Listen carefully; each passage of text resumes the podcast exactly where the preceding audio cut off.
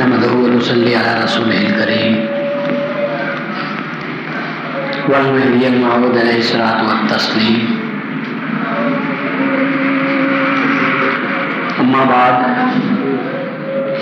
فقد قال الله تبارك وتعالى في كلامه القديم والفرقان العظيم: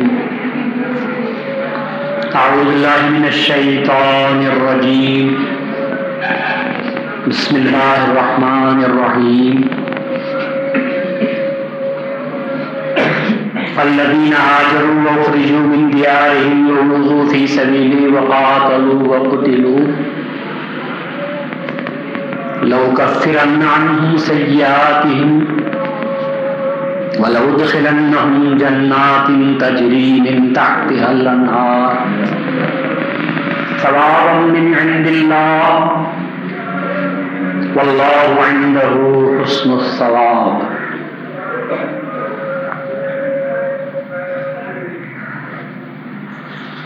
ارشاد خداوندی ہے، پس جن لوگوں نے ہجرت کی، جن لوگوں کو ان کے گھروں سے زبردستی نکالا گیا، اور جو لوگ میرے راستے میں ستائے گئے، جن کو ایذائیں پہنچائی گئی، اور جن لوگوں نے میرے راستے میں قتال کیا، جہاد کیا، اور نتیجتاً اللہ کے راستے میں میرے راستے میں شہید ہو گئے،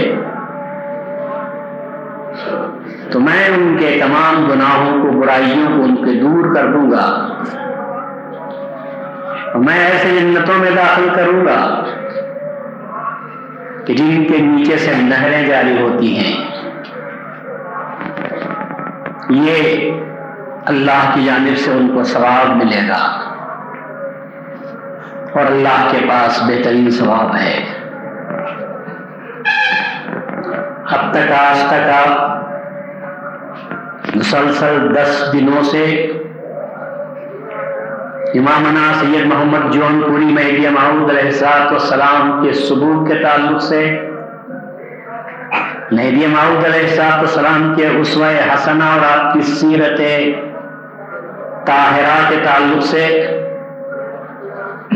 قرآن شریف کی آیتوں کے ذریعے، رسول اللہ صلی اللہ علیہ وسلم کے احادیث کے ذریعے بیانات کو سنا، اور میں سمجھتا ہوں کہ ایک حد تک تو آپ کے دل کو تسلی اور تشفی ہو چکی ہوگی. اس کے یہ معنی نہیں کہ آپ کے دلوں میں کسی قسم کے شکوک و شبہات جنم پا رہے تھے،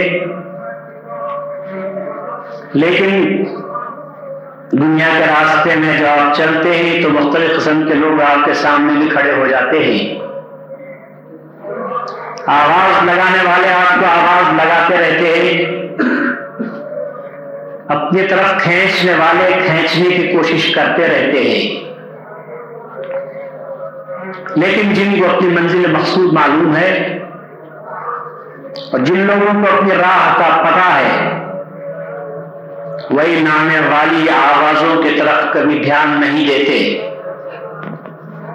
بلکہ خاموشی کے ساتھ اپنا راستہ طے کرتے ہیں اور اپنی منزل مقصود تک جانے کی کوشش کرتے ہیں. راستہ چلنا ہمارا کام ہے، منزل پر پہنچانا اللہ کا کام ہوتا ہے. آپ مارکیٹ میں گوشت بھی جاتے ہیں تو بہت سے دکان والے آپ کو پکارتے رہتے ہیں، یہ بھائی ہمارے پاس آؤ، ہمارے پاس آؤ.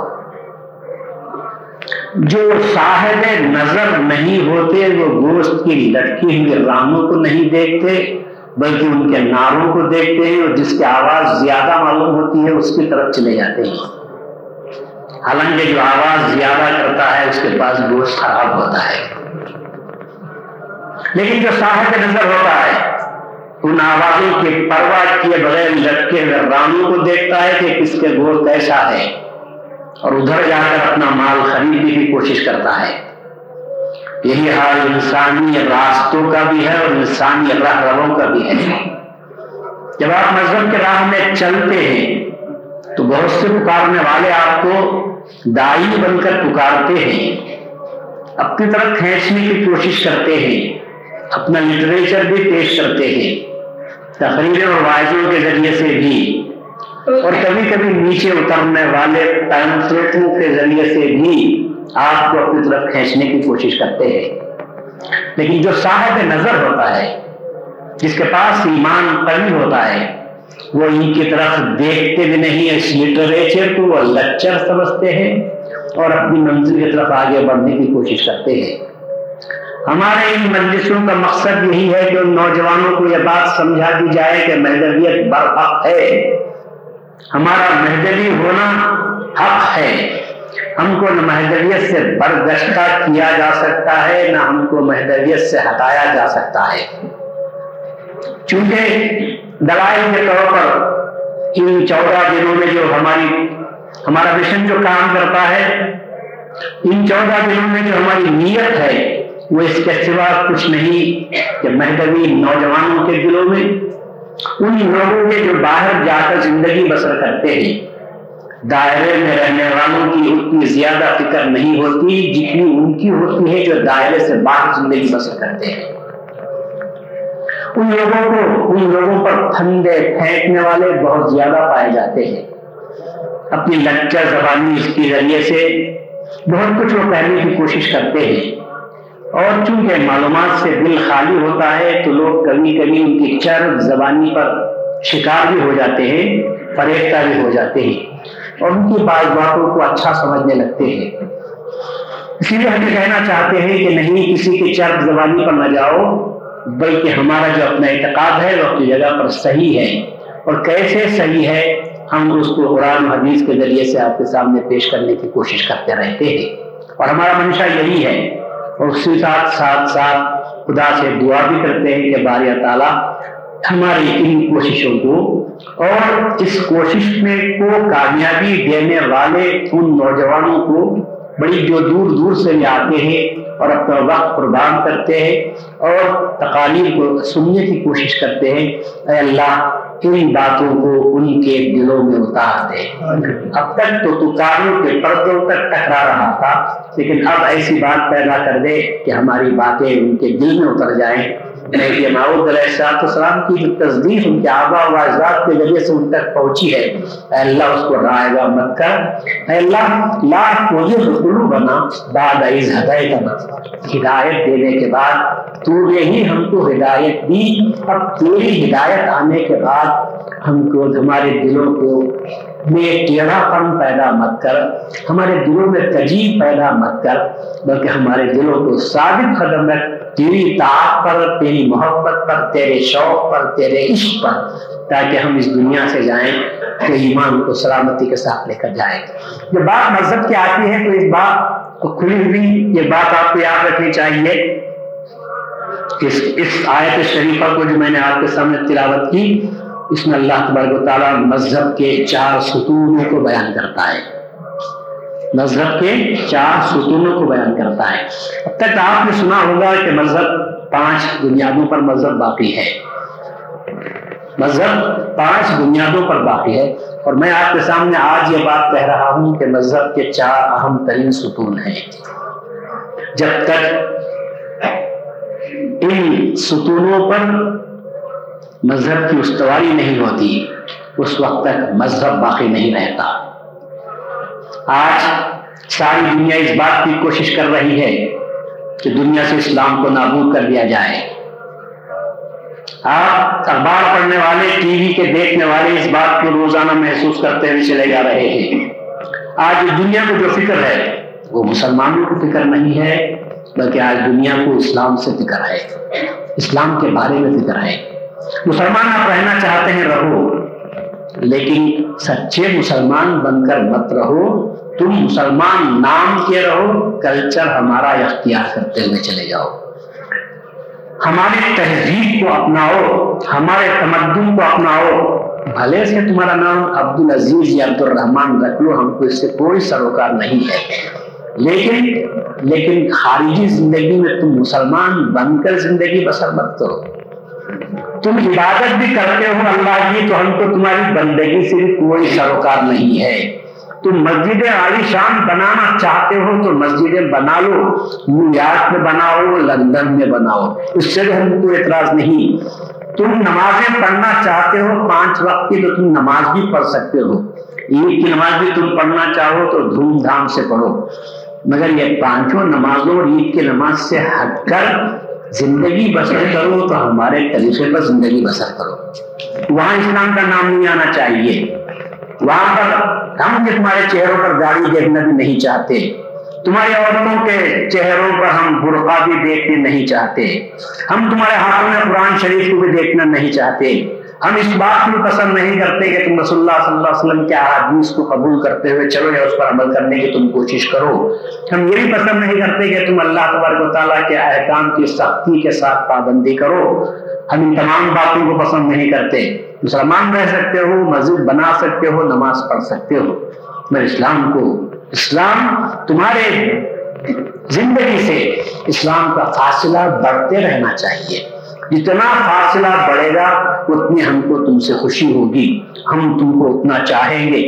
لیکن اگر تم نے اسلام سے قربت اختیار کی, اگر تم نے قرآن سے نزدیکی حاصل کی, اگر تم کو رسول اللہ صلی اللہ علیہ وسلم کے اسوہ حسنہ سے محبت پیدا ہوئی تو سمجھو کہ اسی دل سے ہماری تمہاری لڑائی شروع ہو جاتی ہے.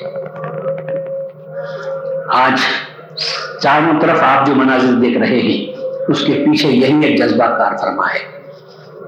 اس یونیورسٹی اسلامی تم بنانا چاہو تو بنا ڈالو, مگر اس میں کو ایجوکیشن کو رکھنا چاہیے, اس میں کو ایجوکیشن کو رکھنا چاہیے, کیونکہ کو ایجوکیشن رہے گا تو ہماری مراد پوری ہوگی. تو وہاں سے برائی جنم لیتی ہے اور بڑی تقابندی کے ساتھ جنم لیتی ہے, وہاں اسلام بھی آ کر رکاوٹ پیدا نہیں کر سکتا. اور اگر تم سختی کرو گے تو ہمارا قانون آ کر پکڑے گا کہ خبردار, اٹھارہ سال کی لڑکی ہو چکی ہے اور اب اس کو اپنے اختیار سے وہ جو چاہے کر سکتی ہے, ماں باپ کو اس کے معاملات میں دخل دینے کی کوئی ضرورت نہیں ہے, تم جو چاہے کرو اسلام کے نام پر. اور خدا را اسلام کے کلچر کو استعمال مت کرو, اسلام کے کلچر کے قریب جانے کی کوشش مت کرو, ورنہ اسی دن سے تمہاری لڑائی شروع ہو جاتی ہے. آج یہ معاملہ آپ دیکھ رہے ہیں, یہ ظلم تو یہ ظلم تو خود مسلمانوں نے اسلام پر ڈھایا تھا, ورنہ مہدی کی بعثت کی کوئی ضرورت نہیں تھی. جب مہدی صاحب یہ فرماتے ہیں کہ اللہ تعالیٰ نے بندے کو اس وقت مہدی بنا کر بھیجا جبکہ دنیا سے دین رخصت ہو چکا تھا, تو آپ کیا اندازہ لگا سکتے ہیں, آپ سوچ سکتے ہیں کہ اس وقت مسجدیں تھیں اور بڑی عالیشان مسجدیں تھیں, ہزاروں نمازی موجود تھے, ہزاروں لاکھوں علماء تیار ہو رہے تھے, حفاظ کی بے شمار بے احتیاط کثرت آپ کو ملتی تھی جو تار لائن میں کھڑے رہے کہ ہم تراویح پڑھانے کے لیے تیار ہیں. ایسے تمام کام کرنے والے تھے, قربانی گئے, بکرے بھی برابر کٹتے ہوئے چلے جا رہے تھے. دیکھیں جو چیز رو رہی تھی وہ اسلام رو رہا تھا. یہ سب تو ہو رہا ہے مگر میں کہاں کھڑا ہوا ہوں, مجھے تم نے کہاں کھڑا کر دیا. نماز بھی ہو رہی ہے لیکن ایسی نماز ہے جو صرف بدن سے ادا ہو رہی ہے, روح خالی ہو چکی ہے, کسی کے پاس عشق نہیں. یہ سروں کو سروں کو زمین پر رکھنے کا نام تم نے سجدہ قرار دے لیا ہے. نہیں نہیں, اس کو سجدہ ہم نہیں کہتے, سجدہ تو ہم اس کو کہتے ہیں جو زمینوں میں تڑپتا رہتا ہے, زمینوں میں تڑپتا رہتا ہے, اس کو ہم سجدے کے نام سے یاد کرتے ہیں. سجدے کے لیے تمہاری زمین تڑپتی ہوگی لیکن ہم اس کے منشا کو بھی اچھی طرح سمجھتے ہیں کہ جس سے تمہارے پیشانی پر گٹھے آ جاتے ہوں گے. لیکن ہم تو یہ چاہتے ہیں کہ سجدہ ہو تو ایسا سجدہ ہو جسے رسول اللہ نے فرمایا تھا کہ سجدے میں بندہ اپنے اللہ سے سب سے زیادہ قریب ہو جاتا ہے. تو جب تک وہ عشق تم میں پیدا نہ ہو تو تمہاری ساری عبادت رائگاں ہو جاتی ہے. تو مہدی موعود علیہ السلام کی بعثت ایسے وقت میں ہوئی تھی جبکہ دنیا سے دین رخصت ہو چکا تھا, دنیا سے دین رخصت ہو چکا تھا. اس کے معنی یہی تھے کہ اصول باقی رہ گئے تھے, اصول باقی رہ گئے تھے. نہیں, اصول بھی نہیں کہتا میں, مظاہر باقی رہ گئے تھے. مسجد کا نام, میناروں, چار میناروں کو دیکھ کر وہ اس کو مسجد کے نام سے یاد نہیں کرتا. مسجد مینار مسجد کی نشاندہی تو ضرور کرتے ہیں. ان لوگوں کے لیے جو باہر سے مسافر آتا ہے وہ اگر مسجد کو تلاش کرنا چاہے تو مینار اعلان کرتے ہیں کہ میں یہاں پر کھڑی ہوئی ہوں، اے نمازیوں تم کو اگر نماز پڑھنا ہے تو آ جاؤ. یہ مینار مسجد کی علامت ہے، بذات خود مسجد نہیں ہے. اسی طرح نماز، روزہ، حج اور زکوٰۃ یہ مینار ہیں جو بتاتے ہیں اس کے کرنے والے کو کہ یہ مسلمان ہے، لیکن اس کے معنی یہ نہیں کہ اس کے کرنے والے ہی مسلمان بن جاتے ہیں. اس کے علاوہ بھی مسلمانوں کو کچھ کرنا پڑتا ہے. اور کیا کرنا پڑتا ہے؟ آئیے ہم انبیاء علیہ السلام کے پاس چلیں اور ان سے پوچھیں کہ مسجد کی بنیاد کیا ہے، تو قرآن جواب دیتا ہے فَالَّذِينَ هَاجَرُوا. سب سے بڑی بنیاد یہ ہے کہ اللہ کے راستے میں تم کو ہجرت بھی کرنی چاہیے. وہ اخرجوا من دیارہم، اور وہ ان لوگوں کو بھی دیکھو جو اللہ کے راستے میں زبردستی ان کے گھروں سے ان کو زبردستی نکالا گیا. وذو فی سبیلی، اور ان کو بھی دیکھو جن کو میرے راستے میں ستایا گیا. وقاتلوا وقتلوا، یہاں تک کہ ان سے کے ساتھ قتال کیا گیا، میدان جنگ میں ان کو کھینچا گیا. ورنہ اللہ کے مت والوں نے ان لوگوں سے لڑنا پسند کیا باوجود اس کے کہ ان کے پاس سر و سامان نہیں تھا، باوجود کہ ان کے پاس تعداد بھی نہیں تھی، طاقت و قوت بھی نہیں تھی، ان کے پاس رسد و غلہ بھی نہیں تھا. لیکن جب انہیں کھینچا گیا تو انہوں نے پیٹ نہیں دکھائی، بزدلی نہیں دکھائی، بلکہ اس وقت میدان میں سامنے آ گئے. اور جب لڑتے لڑتے جب ان کو شہید کیا گیا تو خوشی کے ساتھ انہوں نے شہادت کا شربت پی لیا. ان کے لب مسکرا رہے تھے، اس لیے کہ رسول اللہ فرماتے ہیں شہید کو اس وقت تک موت نہیں آتی جب تک کہ اس کو اس کی منزل دکھائی نہیں دی جاتی. اسی لیے شہید تڑپتا ہے اور مسکراتے ہوئے اپنی جان دیتا ہے. قسم خدا کی، کعبے کے رب کی قسم، میں اپنے مقصد کو پا لیا. کیا انسان جیتا ہے مرنے کے لیے؟ کیا انسان کی تمنا کٹنے کی ہوتی ہے؟ انسان تو جینا چاہتا ہے، انسان کو اپنی لمبی عمر چاہتا ہے، انسان کو عیش و آرام کے ساتھ زندگی بسر کرنا چاہتا ہے، انسان ٹینشنوں سے آزاد رہ کر زندگی بسر کرنا چاہتا ہے. لیکن یہ کیسا انسان ہے کہ جانتے ہوئے کہ مجھے کھینچ کر لے جایا جا رہا ہے اور میں جاؤں گا تو واپس نہیں آؤں گا، لیکن کیوں اس کے قدم ہیں جو برابر میدان کی طرف اٹھتے ہوئے چلے جاتے ہیں؟ یہ تو بہت بات کی بات ہے. جب اس پر مصیبتیں آتی ہیں، اور یہاں تک کی مصیبت آتی ہے کہ جب اس کو اس کے وطن عزیز سے نکلنا پڑتا ہے تو وہ اپنے وطن عزیز کی طرف پلٹ کر دیکھتا ہے اور کہتا ہے کہ نہیں، خدا تعالیٰ کی محبت کے مقابلے میں تیری محبت جو میرے سامنے رکاوٹ پیدا نہیں کر سکتی. وہ اپنی بیوی کو دیکھتا ہے جس کے ہونٹوں پر پپیاں جمی ہوئی ہیں اور وہ انتہائی مایوسانہ نظر سے اس کو دیکھ رہی ہے کہ میرا کیا ہوگا. اپنے معصوم بچوں کو بھی دیکھتا ہے، لیکن سب کی محبتوں پر اگر کسی کی محبت غالب آتی ہے تو وہ خدا کی محبت غالب آتی ہے. اور ان سب پر طائرانہ نظر ڈالتا ہے، لیکن غائرانہ نظر ڈالتا ہے تو اللہ پر ڈالتا ہے، اپنے مقصد پر ڈالتا ہے. اور یہ کہتا ہے کہ یہ ساری محبتیں دنیا کی محبتیں ہیں اور جو میرے ساتھ کام آنے والی نہیں ہیں، اور میرے ساتھ اگر کوئی چیز کام آتی ہے تو صرف اللہ تبارک و تعالیٰ کی محبت ہے. تو فالذین ہاجروا، وہ لوگ جنہوں نے میرے راستے میں ہجرت کی. یہ چار بنیادی باتیں ہیں جو مذہب کے تعلق سے بیان کی جا سکتی ہیں، اور میں بیان نہیں کر رہا ہوں، اللہ تبارک و تعالیٰ بیان کرتا ہے. تمام پیغمبروں کی آپ تاریخ اٹھا کر دیکھیے، آپ کو یہی بات ملتی جائے گی کہ ہر پیغمبر کو ہر پیغمبر میں سے بعض کو انہی مقامات میں سے گزرنا پڑا ہے، ہجرت کو اختیار کرنی پڑی. بہت سے لوگوں نے، بہت سے پیغمبروں نے ہجرت کو اختیار کی جب دیکھا کہ ماحول ان کے لیے مناسب نہیں ہے، ماحول سازگار بنتا نہیں جا رہا ہے، تو فوراً انہوں نے اس مقام کو ترک کر دیا. جیسے کہ میں نے کہا ابراہیم، حضرت موسیٰ علیہ السلام نے کہا ربی سیہدین، میں اپنے رب کی طرف جا رہا ہوں جو مجھے ہدایت دے گا۔ رب کہیں بیٹھا ہوا نہیں تھا، بلکہ رب کی طرف جانے کا مقصد یہ تھا کم سے کم شیطانوں سے نکل گیا تو میں رب کے پاس پہنچ گیا، اس اس چنگل سے میں نکل گیا، بچ گیا، اس جگر بندی سے میں ہٹ گیا، ان شیطانوں کی صحبت سے میں دور ہو گیا، تو کم از کم میں تو اپنے اپنا کام صحیح طور پر انجام دے سکتا ہوں۔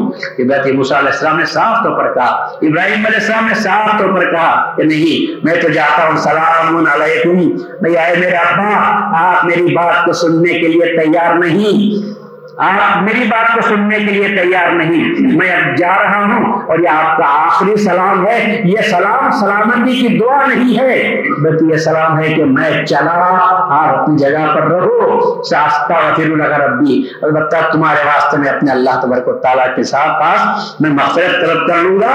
باپ کی محبت، باپ کی شفقت نے ان کو مجبور کیا تھا کہ وہ ایسے باپ کے تعلق سے بھی اللہ تبارک و تعالیٰ کے پاس مغفرت طلب کریں، جو ابراہیم علیہ السلام کی ہر دلیل کو توڑتا ہوا جا رہا تھا، بلکہ یہاں تک کہہ دیا تھا،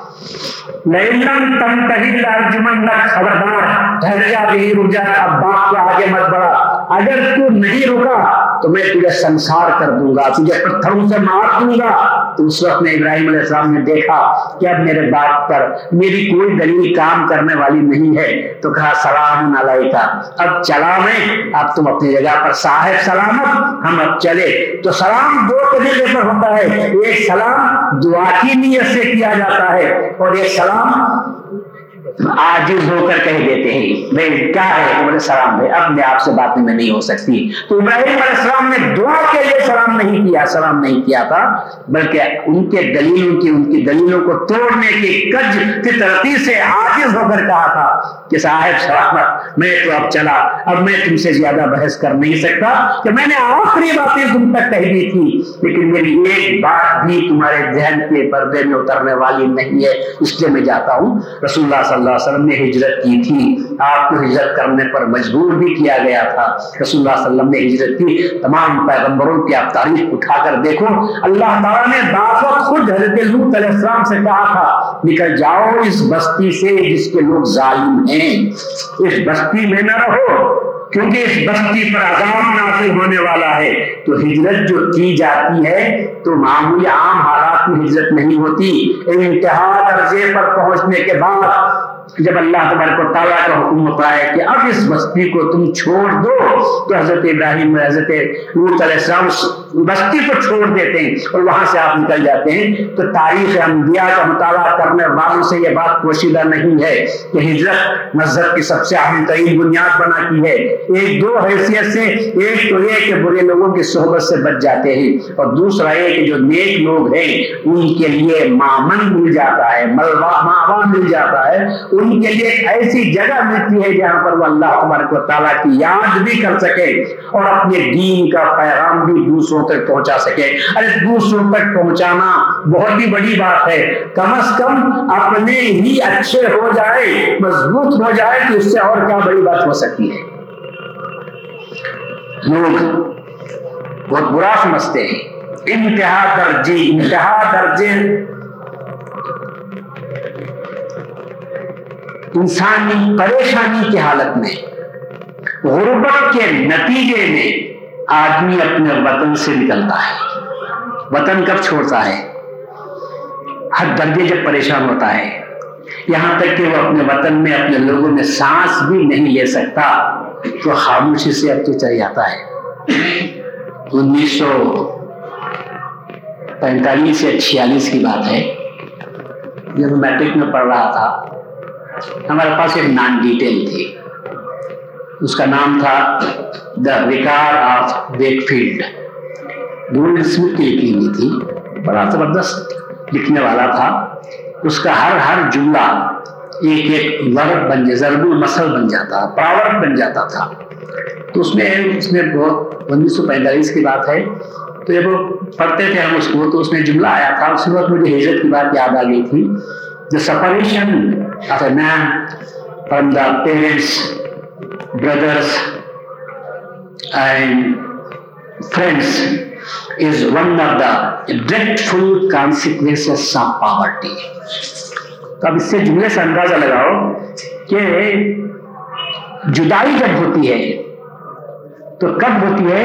انتہا درجے غربت کے نتیجے میں آدمی اپنے ماں باپ کو، بھائی بہن کو، رشتہ داروں کو، دوستوں کو چھوڑتا ہے. ذرا سر میں اس کو ٹیکا ملتا ہے تو وہ جانے کے لیے تیار نہیں ہوتا، اور جانے کی کوشش کرتا ہے تو جن کو کچھ بھی اس سے محبت ہوتی ہے پکڑ کر روک لیتے ہیں اور کہتے ہیں ہم بیٹھے ہوئے ہیں، کوئی فکر مت کرو، جاؤ مت. تو معلوم یہ ہوا کہ انتہا درجے غربت کے نتیجے کے طور پر آدمی اپنے وطن کو چھوڑنے پر مجبور ہوتا ہے. اس کو آپ دینی انداز میں لے کر چلو تو معلوم ہوگا کہ ان لوگوں نے جو ہجرت کی تھی ان کی غربت کی کیا کیا کیفیت ہوگی. ماں باپ اپنے نہیں، بھائی بہن اپنے نہیں، دوست نہیں، کوئی غم گسار نہیں، ایک ایک ہیں کہ جب صرف اللہ تعالیٰ کی محبت و ایمان کو اپنے سینے سے لگائے ہوئے ہی باہیا سارا جو عالم ہے وہ عالم دشمن بنا ہوا ہے. اور بیچارے اس وقت سوچتے ہیں کہ نہیں، یہ زمین کا، اس وقت کی زمین کا، یہاں کی کنکر کنکر میرا دشمن ہو گیا ہے.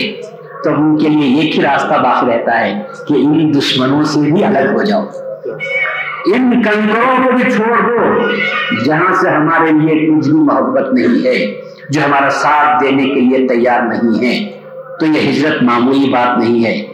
ہجرت کرنے کے لیے بڑے دل گردے کی ضرورت ہوتی ہے، اس لیے کہ نہ صرف یہ کہ جو کچھ ہے ہاتھ میں اس کو چھوڑنا پڑتا ہے، بلکہ جہاں جاتے ہیں وہاں بھی کچھ نہ ہونے کا یقین ہوتا ہے کہ وہاں بھی جائیں گے تو ہمارے پاس کچھ نہیں ہوگا.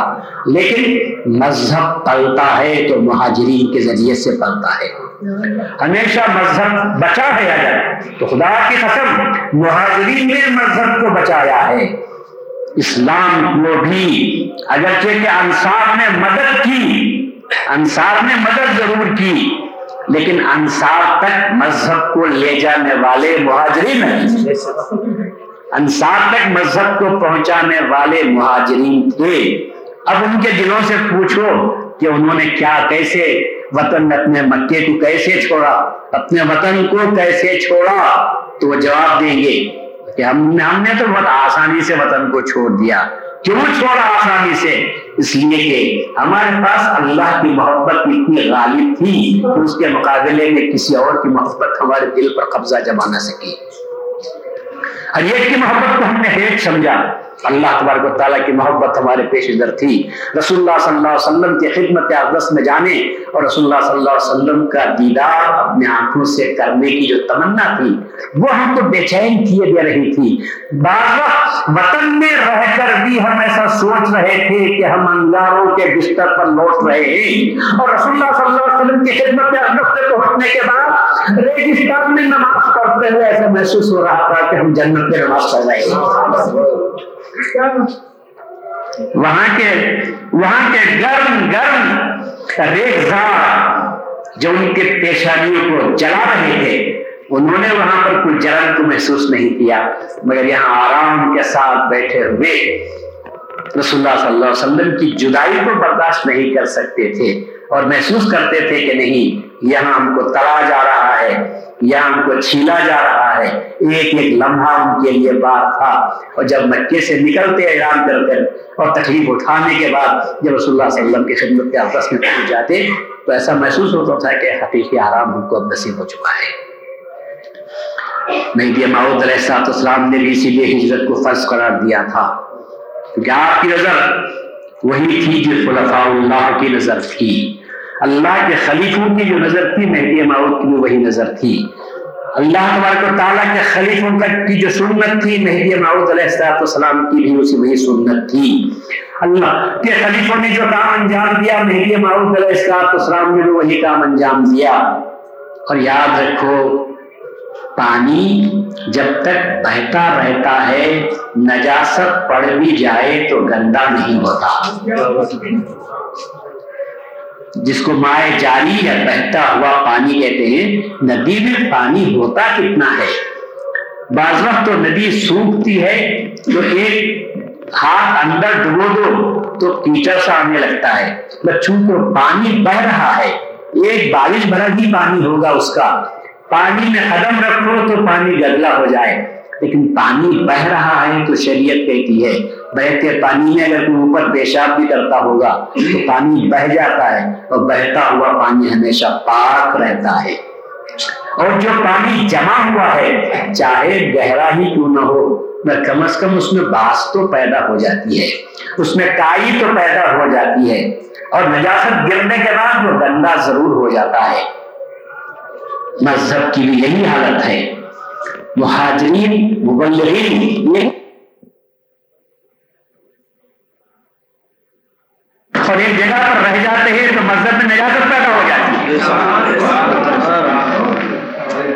جب تک ہمارے دائرے متحرک تھے ہم بہت پاک تھے، لیکن جب ہمارے دائرے منجمد ہو گئے، رک گئے، وہیں سے خرابی پیدا ہونے لگی ہے، کیونکہ یہ مایا راکت ہے، یہ وہ پانی ہے جو ایک کھڈے میں جمع ہوا ہے۔ اب یہاں پر جب پانی جمع ہوتا ہے مچھروں کا پیدا ہونا ضروری ہوتا ہے، اور جب مچھر پیدا ہوتے ہیں اور پلیوشن بھی ہوتا ہے، آب و ہوا میں بھی پلیوشن ہوتا ہے، پھر صحت بھی متاثر ہوتی ہے، بعض مچھر تو بڑے زہریلے ہوتے ہیں، بعض خالی بخار موسمی بخار پیدا کرتے ہیں، بعض زہریلے مچھر زہریلی بخار بھی پیدا کر دیتے ہیں، سرسام کی کیفیت پیدا ہو جاتی ہے، آدمی دیوانہ بھی ہو جاتا ہے۔ تو بعض مچھر ایسے زہریلے بھی ہوتے ہیں، میں کہاں پیدا ہوتے ہیں، کبھی بہتے پانی میں مچھروں کو آپ پلتے نہیں دیکھے، جب پانی رکتا ہے وہیں یہ مچھر بھی پیدا ہوتے ہیں، وہیں سے انسانوں کی صحت بھی خراب ہوتی ہے، مجبوراً لوگ وہی پانی پینا پڑتا ہے جو ملتا ہے، جو دستیاب ہوتا ہے وہی پانی ان کو پینا پڑتا ہے، اس کے فلٹر کا جب تک انتظام نہیں۔ مہنگے لوگوں کی بہتر اسی لیے ہوئی تھی کہ آؤ وہ پانی جو تمہارے پاس جمع ہوا ہے پھر سے اس کو فلٹر کر دوں۔ آپ فلٹر کس طرح کرتے ہیں؟ معمولی پانی کے لیے ریت اور کوئلے کے گھڑے رکھتے ہیں۔ نے فرمایا میں ایمان کے پانی کو کتاب اللہ سنت رسول اللہ کے لیے فلٹر کر دوں گا۔ میرے پاس دو چیزیں ہیں، ایک کتاب اللہ ہے اور دوسرا دوسری جو سنت میرے پاس ہے وہ اتباع محمد رسول اللہ ہے۔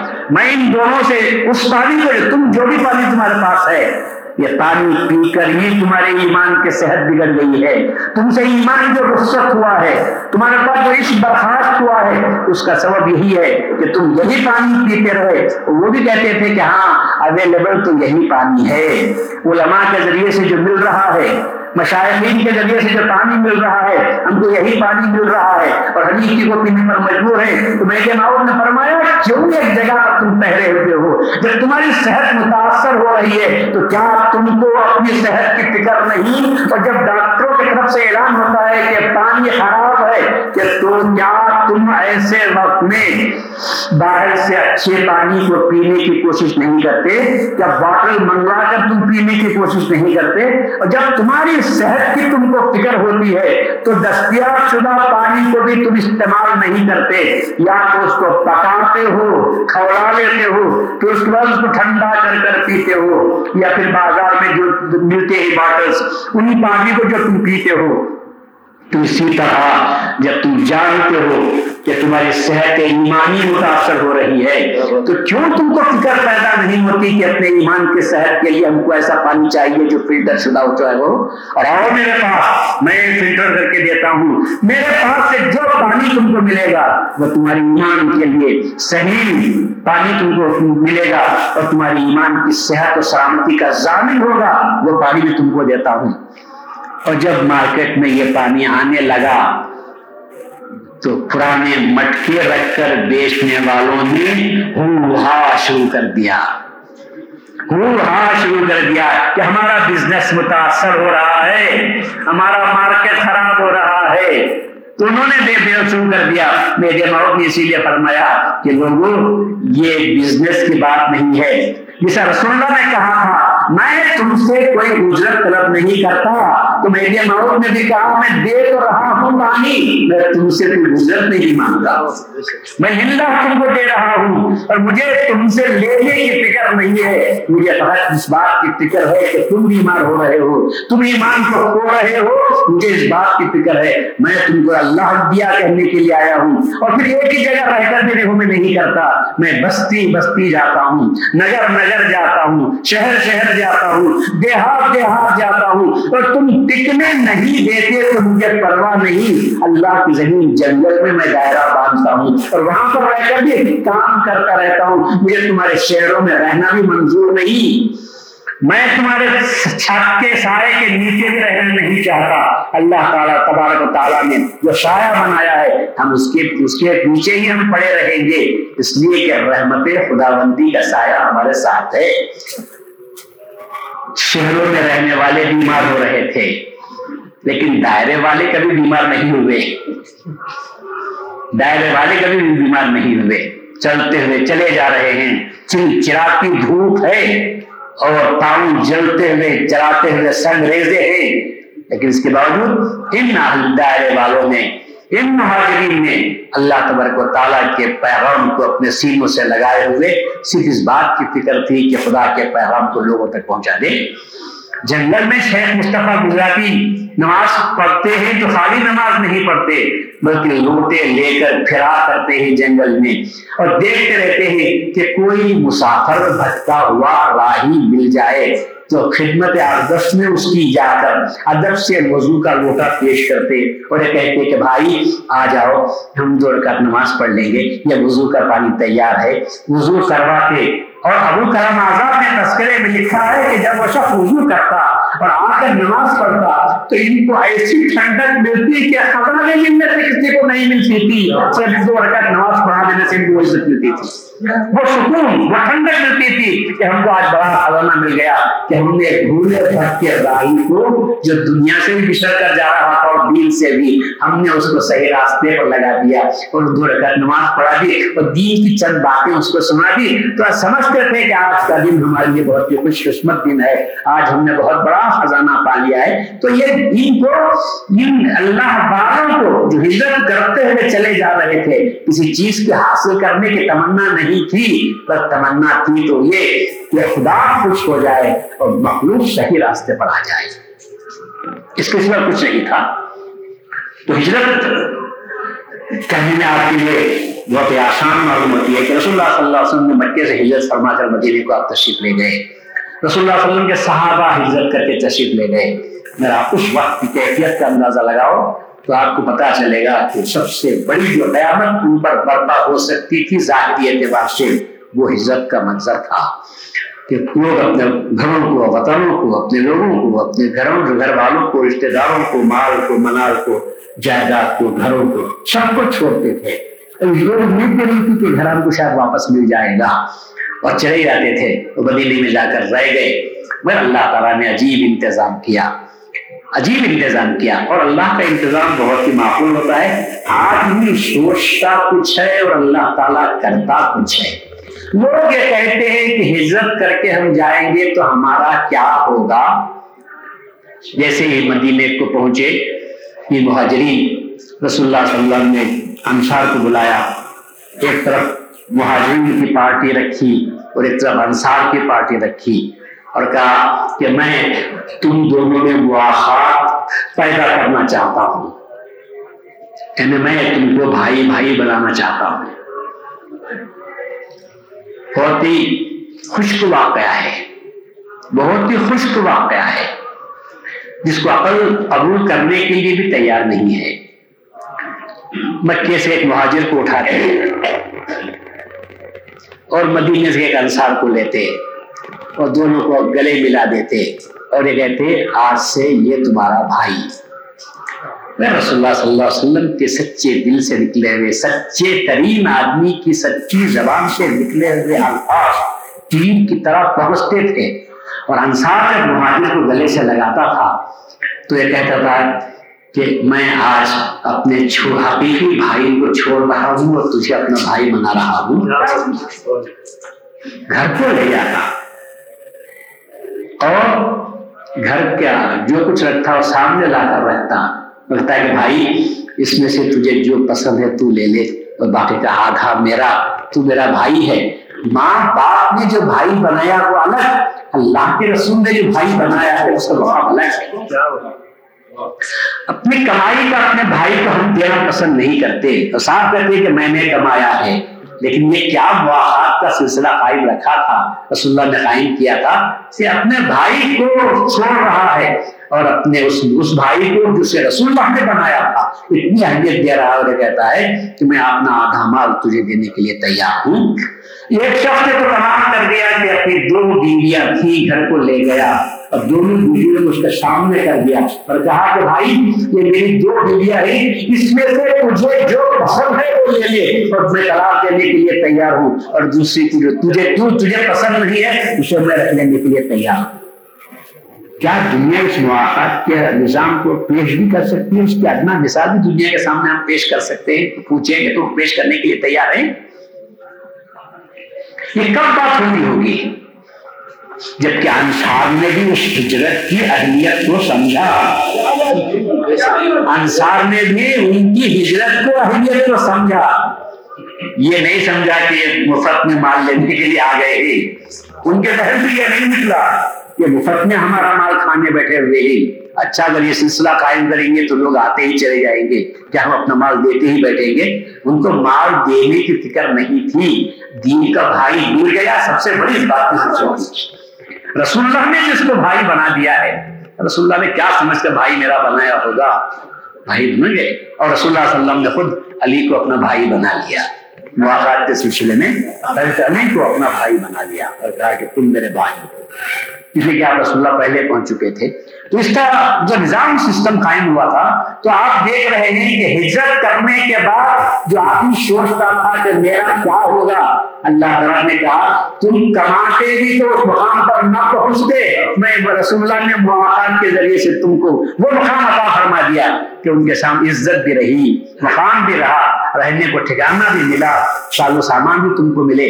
بس وہ لوگ بھی ایسے تھے، انہوں نے کہا کہ نہیں ہم کو تمہارا مال چاہیے نہ تمہاری زراعت چاہیے، ہم کو فقط بازار بتا دو، ہم کمانا جانتے ہیں، ہم کو بازار بتا دو تو پھر ہم جا کر کام و کاج اپنا شروع کر دیں گے۔ انہوں نے کام کاج کیا، اور جن کو نہ کمانا آتا تھا نہ جن کے پاس زراعت تھی انہوں نے کہا کہ تم کماؤ، تجارت تمہاری، زراعت تمہاری، صحبت رسول ہماری ہے۔ یہ دولت ہم کو مل رہی ہے کہ ہم رسول اللہ صلی اللہ علیہ وسلم کی صحبت اقدس میں رہیں گے، اور یہاں سے جو مالا مال، یہاں کی کھیتی جو سونا اگلے گی وہ ہمارے حصے میں رہے گی۔ ایسے دیوانے آپ کو کہاں ملتے ہیں؟ یاد رکھو ہجرت کرنے والا دیوانہ ہی ہو سکتا ہے، کوئی عقل والا ہجرت نہیں کر سکتا، اور مذہب ہمیشہ پلا ہے تو دیوانوں کے ذریعے سے ہی پلا ہے۔ مذہب کی حفاظت کرنے والے ہمیشہ ہر دور میں دیوانے ہی رہا کیے، لوگ ان کو دیوانوں کے نام سے یاد کرتے تھے، پر ان دیوانوں نے وہ کام کیا کہ عالم حیران ہو کر رہ گئے کہ انہوں نے کیا کام کیا ہے، کیا مثال انہوں نے ہمارے سامنے رکھی ہے۔ مہدی موعود علیہ الصلوۃ والسلام نے بھی ہجرت کے اسی فریضے کو اسی لیے فرض فرمایا اور عام فرمایا تھا کہ آپ ایک مقام سے نکل کر دوسرے مقام پر تشریف لے گئے، اور فرمایا کہ جو ہجرت نہیں کرتا منافق ہے۔ بندے کی تصدیق کے بعد جو سب سے پہلی چیز اس پر فرض ہوتی ہے وہ یہ کہ بندے کے صحبت میں ہجرت کرتا ہوا جائے، کیونکہ ہجرت سے ہی معلوم ہوتا ہے کہ اس کے دل میں اللہ سے محبت ہے یا چیزوں سے محبت ہے۔ جب تک جب تک چیز کی محبت غالب ہوگی اللہ کی محبت کم ہوگی، اور جب اللہ کی محبت غالب ہوگی تو وہ چیزوں کو اپنی نظر کے سامنے رکھنے کے لیے بھی تیار نہیں ہوگا۔ ان شاء اللہ آئندہ سال بولوں گا، بہت سی باتیں کہنے کی تھی، وقت گزرتا جا رہا ہے، کیونکہ اصل جو چیز ہے وہ ہے ڈیٹیچمنٹ۔ آج جو مقابلہ ہو رہا ہے وہ صرف دو چیزوں کا ہے، اٹیچمنٹ یا ڈیٹیچمنٹ۔ اب دنیا یا دین بولو اسے، میں تو اس کو صرف دو باتوں سے یاد کرتا ہوں، دنیا کیا ہے اٹیچمنٹ، اور دین کیا ہے ڈیٹیچمنٹ۔ اب ہجرت کو آپ لے کر دیکھو، ہجرت کو آپ لے کر دیکھو اٹیچمنٹ ہے یا ڈیٹیچمنٹ ہے؟ دونوں بھی ہیں، دونوں بھی ادھر سے اٹیچمنٹ ہے اور ادھر سے اٹیچمنٹ ہو رہا ہے. اللہ سے اٹیچمنٹ ہے اور دنیا سے اٹیچمنٹ ہے. تو اس کو ہم کہتے ہیں، اسی لیے مہدی ماؤد علیہ الصلوۃ والسلام نے باہر آ گئی ہے تو اشارہ دیتے ہوئے چلو، ہم ترک دنیا کے نام سے یاد کرتے ہیں، ہم ترک دنیا کے نام سے جو یاد کرتے ہیں اصل میں یہ کیا ہے، ڈیٹیچمنٹ کا نام ہے. ترک دنیا یعنی دنیا کو چھوڑنا، دنیا سے الگ ہو جانا، ڈیٹیچمنٹ کا نام ہے ترک دنیا.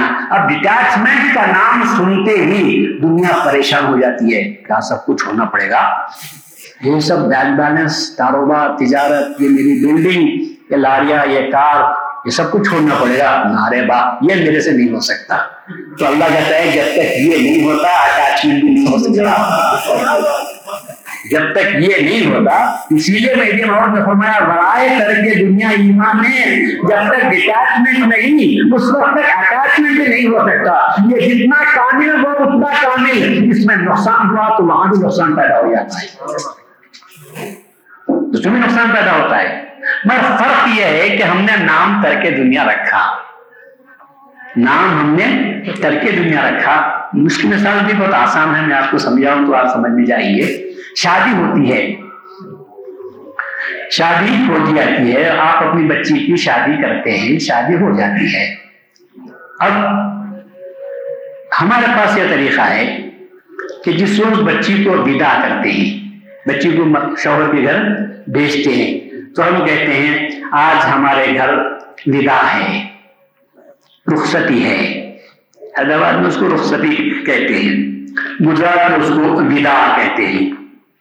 کہ آج بچی کو ہمارے پاس سے اس کے گھر کو بھیجا جا رہا ہے، ودا ہے.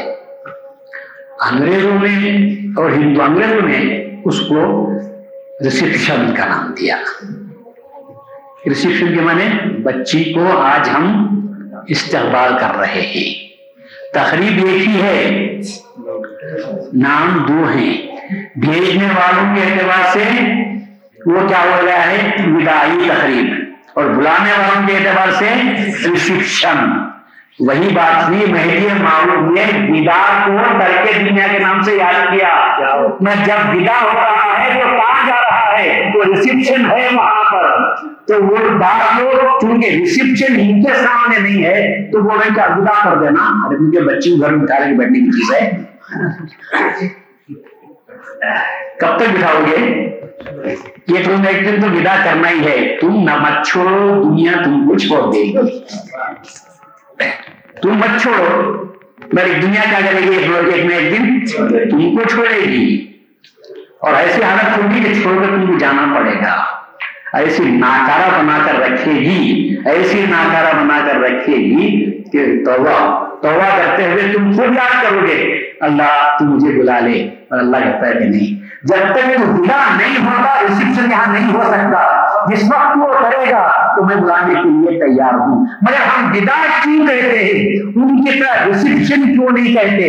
اس لیے کہ ودا ہی یقینی چیز ہے اور ریسیپشن اللہ کے اختیار میں ہے، تو وہ یقینی چیز نہیں ہے. یہ ودا کرنا ہمارے اختیار میں ہے تو ہم کہتے ہیں میں نے دنیا ترک کیا. اب قبول کرنا نہ کرنا وہ اللہ کے ہاتھ میں ہے، اسی لیے اس کو ہم ریسیپشن کے نام سے یاد نہیں کرتے. جو ہمارے اختیار میں ہے وہ تو ہم کر رہے ہیں. اور خدا ایسا بھی نہیں ہے، کیونکہ اللہ کہتا ہے کہ میں احسان کرنے والوں کے کام کو رایگان کبھی نہیں کرتا.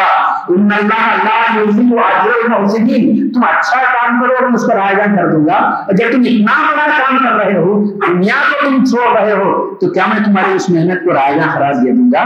میں برابر کر لوں گا، میں برابر اس کو قبول کر لوں گا. میں اس کا قبول کرنا نہ کرنا اس کے اختیار میں ہے، اور دنیا کو چھوڑنا میرے اختیار میں ہے. اسی لیے ہم اس کو ترک دنیا کے نام سے یاد کرتے ہیں. حالانکہ ہم کو یہ کہنا چاہیے تھا کہ وصال خدا ہو رہا ہے، مگر کس کی دنیا ترک دنیا کس نیت سے ہو رہی ہے، کس کی ترک دنیا کس نیت سے ہو رہی ہے یہ بھی معلوم نہیں. دنیا کا سب ڈاکو بن کر لوٹ کر دنیا میں چھوڑ رہا ہوں. میری موت کہتا ہے کیا چھوڑا تم نے؟ نہیں، یہ دنیا جو تم نے کمائی ہے اس کو آخری وقت میں تو چھوڑ دے گا تو میں اس پہ بھی ترک دنیا کو قبول نہیں کروں گا. بچی کی ودا کب ہوتی ہے بھائی؟ بچی پاک صاف ہو، اچھی ہو، اخلاق کی، کردار کی اچھی ہو، اور شادی کر کے دے رہے ہیں، اس وقت بھی ودا کرتے ہیں تو ٹھیک ہے، بچی تین مہینے غائب ہو کر آپ ودا کر رہے ہیں تو آپ قبول کرنے کے لیے تیار ہیں؟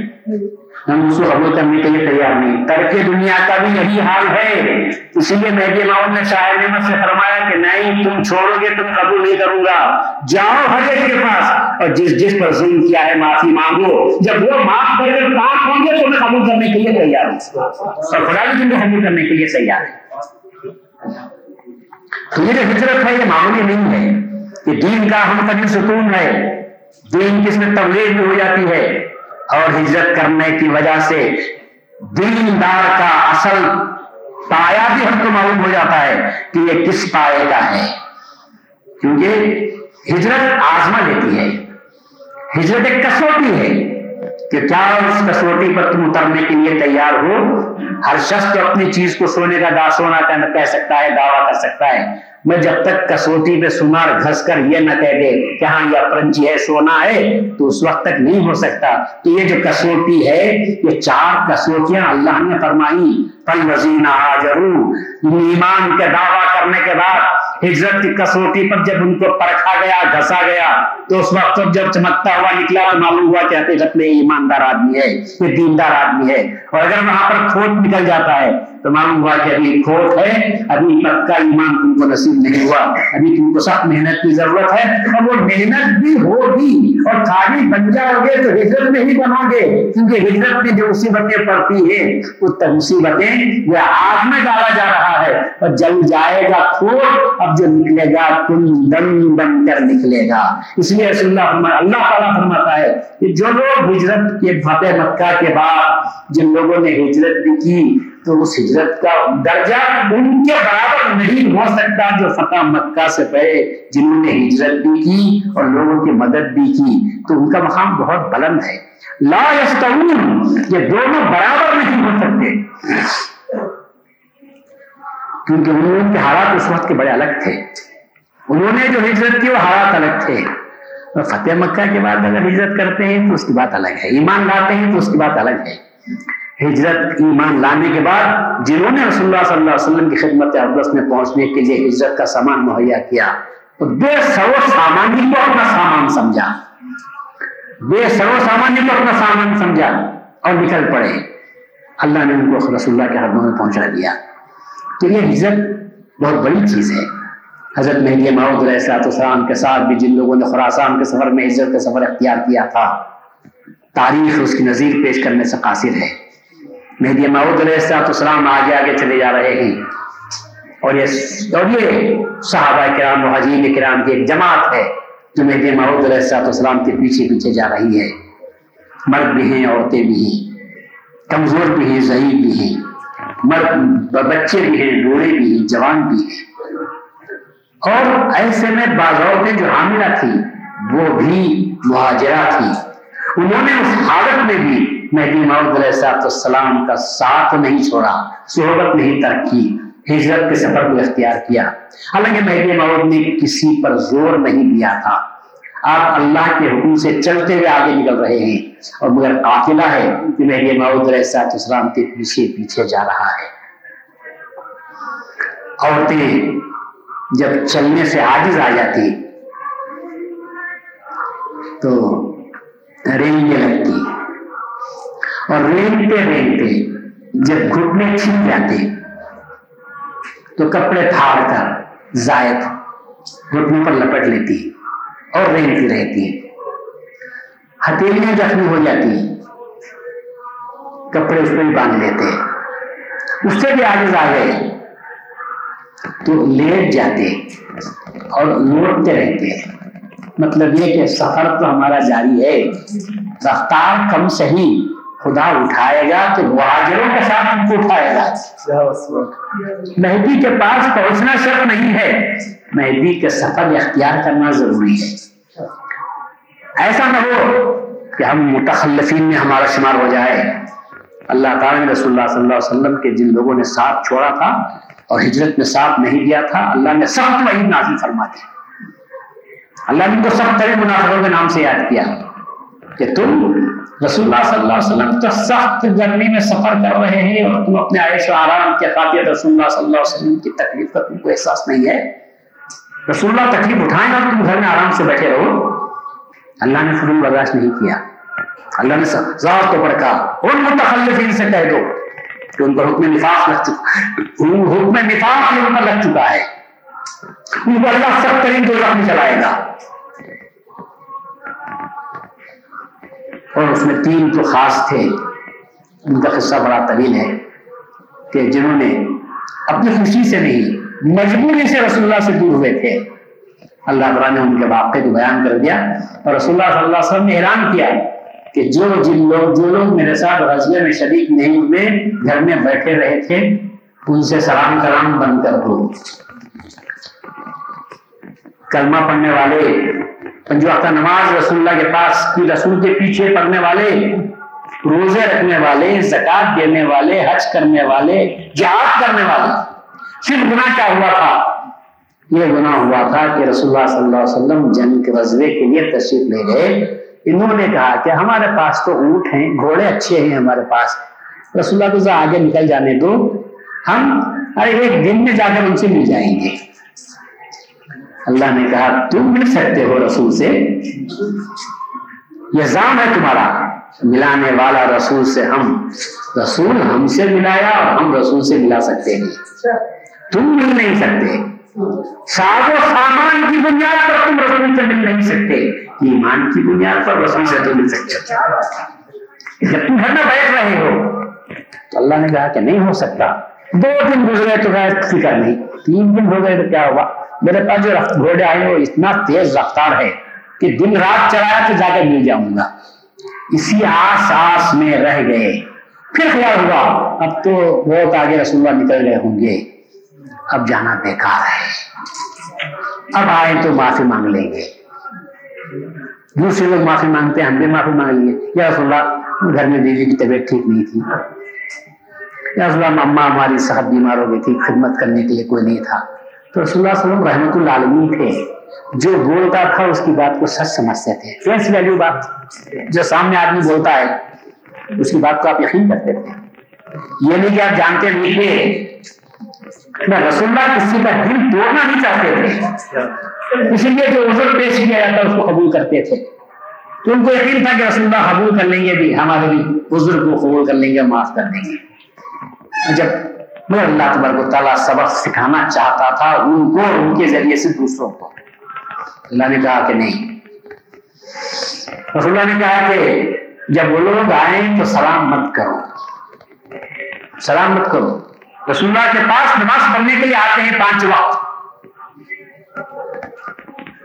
سلام کرتے ہیں تو کوئی جواب نہیں دیتا.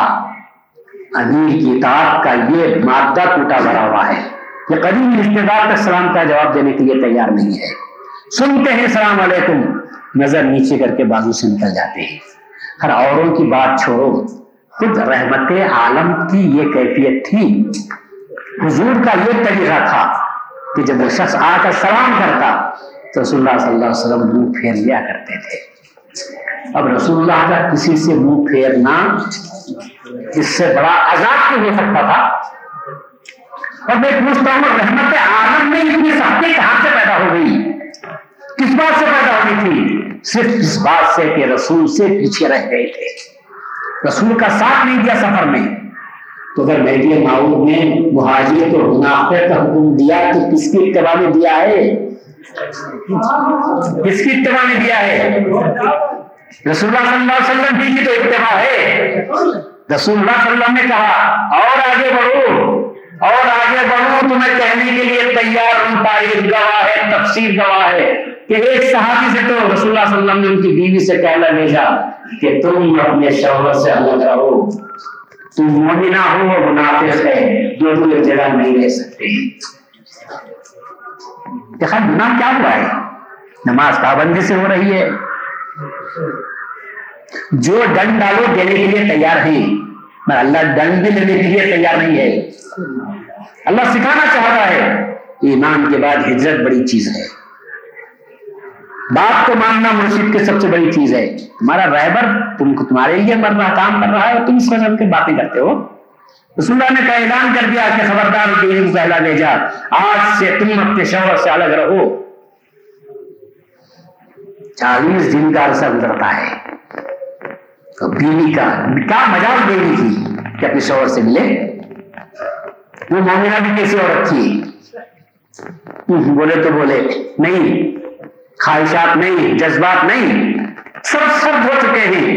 اگر سرد گرم ہے تو امام رسول اللہ کا حکم سرد گرم ہے کے ذریعے سے ہی. یہ دیوانے تھے جنہوں نے اللہ تبارک و تعالیٰ کے حکم کو اپنے سر کے سامنے رکھا, سر کے سر پر رکھا, عمل کیا, کسی کی پرواہ نہیں کی. اور جب ایک مرتبہ میں رہتے ہیں صحابی, وہی صحابی جو ان کو چھوڑ دیا گیا تھا درخت پر, دیوار پر چڑھے, تو بازو والا بھی ان کا جو کھڑے رہا چچیرا بھائی تھا وہ بھی اپنی دیوار پر جھاڑ پر چڑھا. دونوں آمنا سامنا ہو, دونوں کا آمنا سامنا ہوا. میں کہا بھائی میرے سے کیا غلطی ہو گئی ہے, تو بھی میرا مجھے سوال کا جواب نہیں دیتا. تو اس نے کوئی جواب نہیں دیا. میں نے کہا دیکھو رسول اللہ نے منع کیا ہے, میرے سے بات مت کرو, میں نے سے بات مت کرو, رسول اللہ نے منع کیا ہے, جب تک رسول اللہ اجازت نہیں دیں گے. تو لوگوں نے رسول اللہ کو اپنی زندگی میں کتنا دخیل کر لیا تھا کہ اپنے پرائیویٹ معاملے میں بھی ہم لوگ کہتے ہیں بھائی کیا ہوا, بولے تو بولے یہ ہمارا پرائیویٹ معاملہ ہے. رسول اللہ صلی اللہ علیہ وسلم زندگی کے پرائیویٹ معاملے میں بھی اتنے دخیل ہو گئے تھے کہ میاں بیوی جدائی بھی کر رہے ہیں, بھائی بھائی کو جدا کر رہے ہیں, اور لوگ ہیں کہ برابر رسول اللہ صلی اللہ علیہ وسلم کے ہر فرمان کو اپنی زندگی کا دخیل سمجھ رہے ہیں. اور یہ کہتے ہیں کہ نہیں یہ رسول اللہ کا حکم ہے, یہ زندگی نہیں ہے, یہ بندگی ادا ہو رہی ہے. اور حقیقت ہے زندگی بے بندگی گندگی ہے. زندگی تو بندگی سے بنتی ہے, اور زندگی میں اگر بندگی نہیں آتی تو اسی کو گندگی کے نام سے یاد کرتے ہیں. گندگی ہے کیا, بندگی سے ہٹنے کا نام ہی گندگی ہے. جب مقام بدلتا ہے حکم بدلتا ہے بھائی, جب مقام بدلتا ہے حکم بدلتا ہے, چیز کچھ بھی نہیں ہے. کھانا خوب کھائے, ڈکار آ گئی, کدھر سے آ گئی ڈکار, منہ سے, سب سن چپ نہ گئے. اور جب پکار ہو گئی تو ارے رے ارے رے سب ہنس دیتے ہیں. کیوں بھائی, وہ بھی ہوا ہے یہ بھی ہوا ہے. تو بولا نہیں یہ اچھی یہ یہ جگہ بدل گئی ہے. تو جگہ بدلی حکم بدلا, چیز بدلی ہے, جگہ بدلی حکم بدل جاتا ہے. ڈکار دس لو وضو نہیں ٹوٹتا, وہ پکار ایک ہوگی تو وضو ٹوٹ جاتا ہے. وہ بھی ہوا نکلی ہے, میں کیا ہے نہیں, وہ ذرا جگہ بدل گئی ہے. تو اسی وجہ سے خالی ہر چیز پر یہ حکم مت لگاؤ, حکم لگانے والے کو جگہ کو بھی دیکھنا پڑتا ہے, اس پر حکم لگاتے ہیں تو بڑی نزاکت کی بات ہے. رسول اللہ صلی اللہ علیہ وسلم نماز روزہ سب صحیح, مگر سب کہاں سے ہو رہا ہے تو بولے دل. کیسا دل, وہ دل کیا جو رسول اللہ کی بات کو نہ مانے. تو اللہ نے نماز کو قبول کیا, نہ روزے کو قبول کیا, نہ تعلقات کو قبول کیا, سب پر پابندی اللہ نے عائد کر دی اور رسول اللہ نے حکم عائد کر دیا. اور جب بہت روئے چلائے اور اللہ سے معافی مانگی, اور جب اللہ تعالیٰ نے توبہ کو چالیس دن کے بعد قبول کیا تو خوشیاں منائی گئی کہ اللہ نے ہماری توبہ قبول کر لی. میں یہ پوچھ رہا ہوں کہ کیا گناہ ہوا تھا, مگر اللہ سے پوچھو, اللہ کے رسول سے پوچھو تو کہے گی اس سے بڑا گناہ اور کچھ نہیں ہو سکتا. خدا اور رسول کے حکم پر ساری نمازوں کو قربان کر دینا چاہیے. تو ہجرت اتنی بڑی چیز تھی. مہدی ماؤد علیہ السلام کے صحابہ کی بھی یہی کیفیت تھی, اسی لیے مہاجرین کا مرتبہ بہت بڑا ہوا ہے. مہدیوں میں مہاجرین کا مرتبہ بہت بڑا تھا, جو اللہ کے راستے میں جنہوں نے ہجرت کی ان کا مرتبہ بہت بڑا تھا. فلزین حاجر میرے ساتھ فرماتے ہیں یہ بندے کے چار صفات ہیں. جب مہدی ہجرت کو اپنی صفت فرماتا ہے تو اس کا اندازہ لگاؤ ہجرت کا کیا مقام ہوگا. میرے سامنے اس کو اپنی صفت فرماتے ہیں، یہ بندے کی صفت ہے.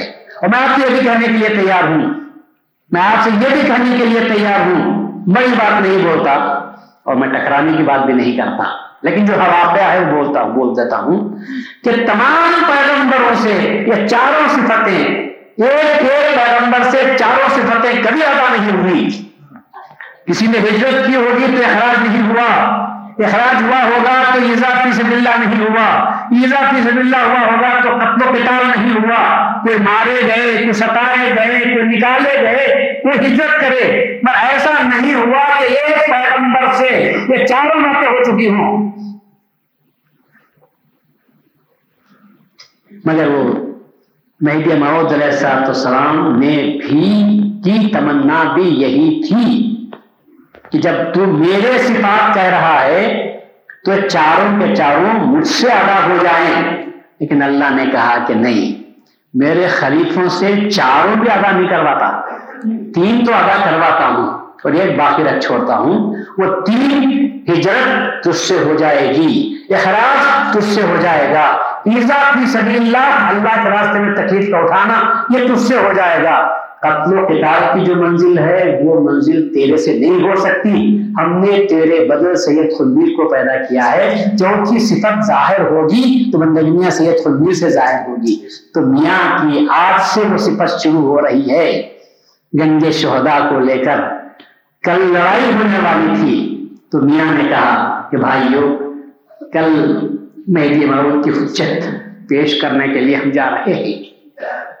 یہ مہدی کی حجت ہے، یہ دین کی حجت ہے، اسلام کی حجت ہے، شریعت کی حجت ہے، فتووں کی حجت ہے.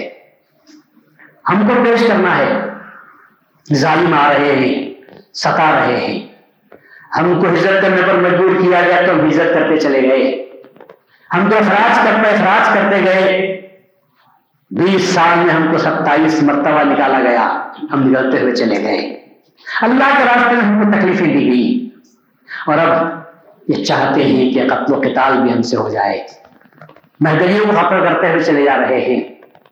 ہم اسی طرح خاموشی کے ساتھ تماشا بھی بن کر زندگی مناظر کو دیکھتے رہیں گے، اسی طرح ہم پر چاہتے چلے جائیں گے. اور جب ہم حق پر ہیں تو پھر اس کا مظاہرہ بھی ہونا چاہیے، ہم کسی سے کمزور نہیں ہیں. تو سو بندگی رضی اللہ تعالیٰ عنہ نے مہدی موعود علیہ السلام کی بشارت کے پیش نظر اپنے چو سو ساتھیوں کو جو اللہ نے مقرر کیے تھے لے کے آپ رہے. کھامیل میں جو پہلی جنگ ہوتی ہے اس میں میاں نے فرمایا کہ بھائی، کل تمہاری جنگ ہونے والی ہے بادشاہ کے لشکر سے. اس لشکر سے تم کل کیسے جنگ کرو گے، ہم ذرا ہم کو ذرا بتاؤ. تو کبڈی جو کھیلی گئی، میاں نے اپنے حکم سے اپنی طرف سے دو پارٹیاں بنائیں. ایک پارٹی سید جلال کے حوالے کی اور ایک پارٹی میاں سید شہاب الدین شاہ ملخ کے حوالے کی، اور کہا کہ ذرا ہم کو جنگ کر کے بتاؤ. تو دو طرف کو توڑے رکھے گئے اور یہ سپاہی مردان خدا آپس میں نکلے اور انہوں نے ایک دوسرے کے ساتھ کبڈی کی. اور میاں نے جو کام کیا تھا اس کا نتیجہ یہ نکلا کہ سید جلال الدین یہاں سے جلال تحفہ لا یزال کے تحت جتنی پارٹی کے لوگ تھے وہ سب شہید ہو گئے تھے، اور میاں سے شہاب الدین شاہ ملخ کے تحت جن لوگوں کو دیا گیا تھا وہ سب کے سب غازی قرار پائے تھے اور دوسری جنگ میں وہ شہید ہوئے ہی. تو اس طرح جو کبڈی آج کھیلی جاتی ہے یہ ایک ریہرسل تھا، ایکسرسائز بتانے کے لیے کہ ذرا مجھے بتاؤ، میں اپنے آنکھوں کو دیکھ لوں. میاں اپنی ٹھنڈی آنکھوں سے اپنے دونوں بچوں کو، جس میں ایک چودہ سال کا تھا ایک بارہ سال کا تھا، اپنے دونوں بچوں کو پارٹی کا لیڈر بنا کر کبڈی کھلواتے ہیں اور خوش ہوتے ہیں کہ انہوں نے جنگ جنگ میں داد شجاعت دیں گے، انہوں نے مردانگی کے جوہر دکھائیں گے. انہوں نے جو آج دکھایا ہے، کہا ایسا ہی کل تم دکھانا. ایک دیوانگی کی کیفیت تھی، عاشقی کی کیفیت تھی، اس کے سوا میاں کے پیش نظر کچھ نہیں تھا سوائے اس کے کہ میں شہید ہو جاؤں، میرا بدن کے ٹکڑے ٹکڑے ہو جائیں، میری اولاد قربان ہو جائے، مگر مہدی کا نام اونچا رہے. بس اس کا یہی تھا مقصد. بندگی میں رضی اللہ تعالیٰ ہوگا. اسی وجہ سے آج بھی میاں کے نام میں اتنی عظمت اور میاں کے نام میں اتنی قربت اور میاں کے نام میں اتنی کشش ہے کہ میاں کا نام لیتے ہی سب کے ذہن میں ایک بات آتی ہے کہ یہ وہ مقدس ہستی ہے جس نے مہدی معود کے نام پر اپنا سب کچھ نشانہ کر دیا اور اپنی کسی چیز کا خیال نہیں کیا, بلکہ اب تب تین جگہ دفن ہونا پسند کیا, مگر مہدی کے جھنڈے کو نیچے ہوتے دیکھنا آپ نے پسند نہیں کیا. خدا سے دعا یہی ہے, اسی لیے سنت کے طور پر بندگی میاں کی کبڈی کرائی جاتی ہے. خدا سے دعا یہی ہے کہ اللہ ہم سننے والوں میں بھی سچے ایمان کی توفیق عطا فرما, ایمان کی طلب طلب اور عشق عطا فرما, بزرگان دین سے سچا عشق عطا فرما اور ان کے راستے پر چلنے کی ہم سب کو توفیق عطا فرما. آپس میں روحی اخوت کا جو مظاہرہ اسلاف نے کیا تھا, آپس میں تقریر کے وقت میں ایک دوسرے سے مواخات, اخوت, بھائی چارگی کی صفت پیدا کر دے, لوگوں کے توڑ جوڑ میں نہ رہیں بلکہ ایک دوسرے کی ساتھ دے کر, ہاتھ میں ہاتھ ملا کر, گلے سے گلے مل کر زندگی کے سفر میں بھی اور ایمان کے سفر میں بھی ہم ساتھ چلتے رہے. اور سب سے بڑھ کر یہ کہ ایمان کی حفاظت کے ساتھ ایمان کو لے کر اپنے آخری مقام پر ہم پہنچ جائیں.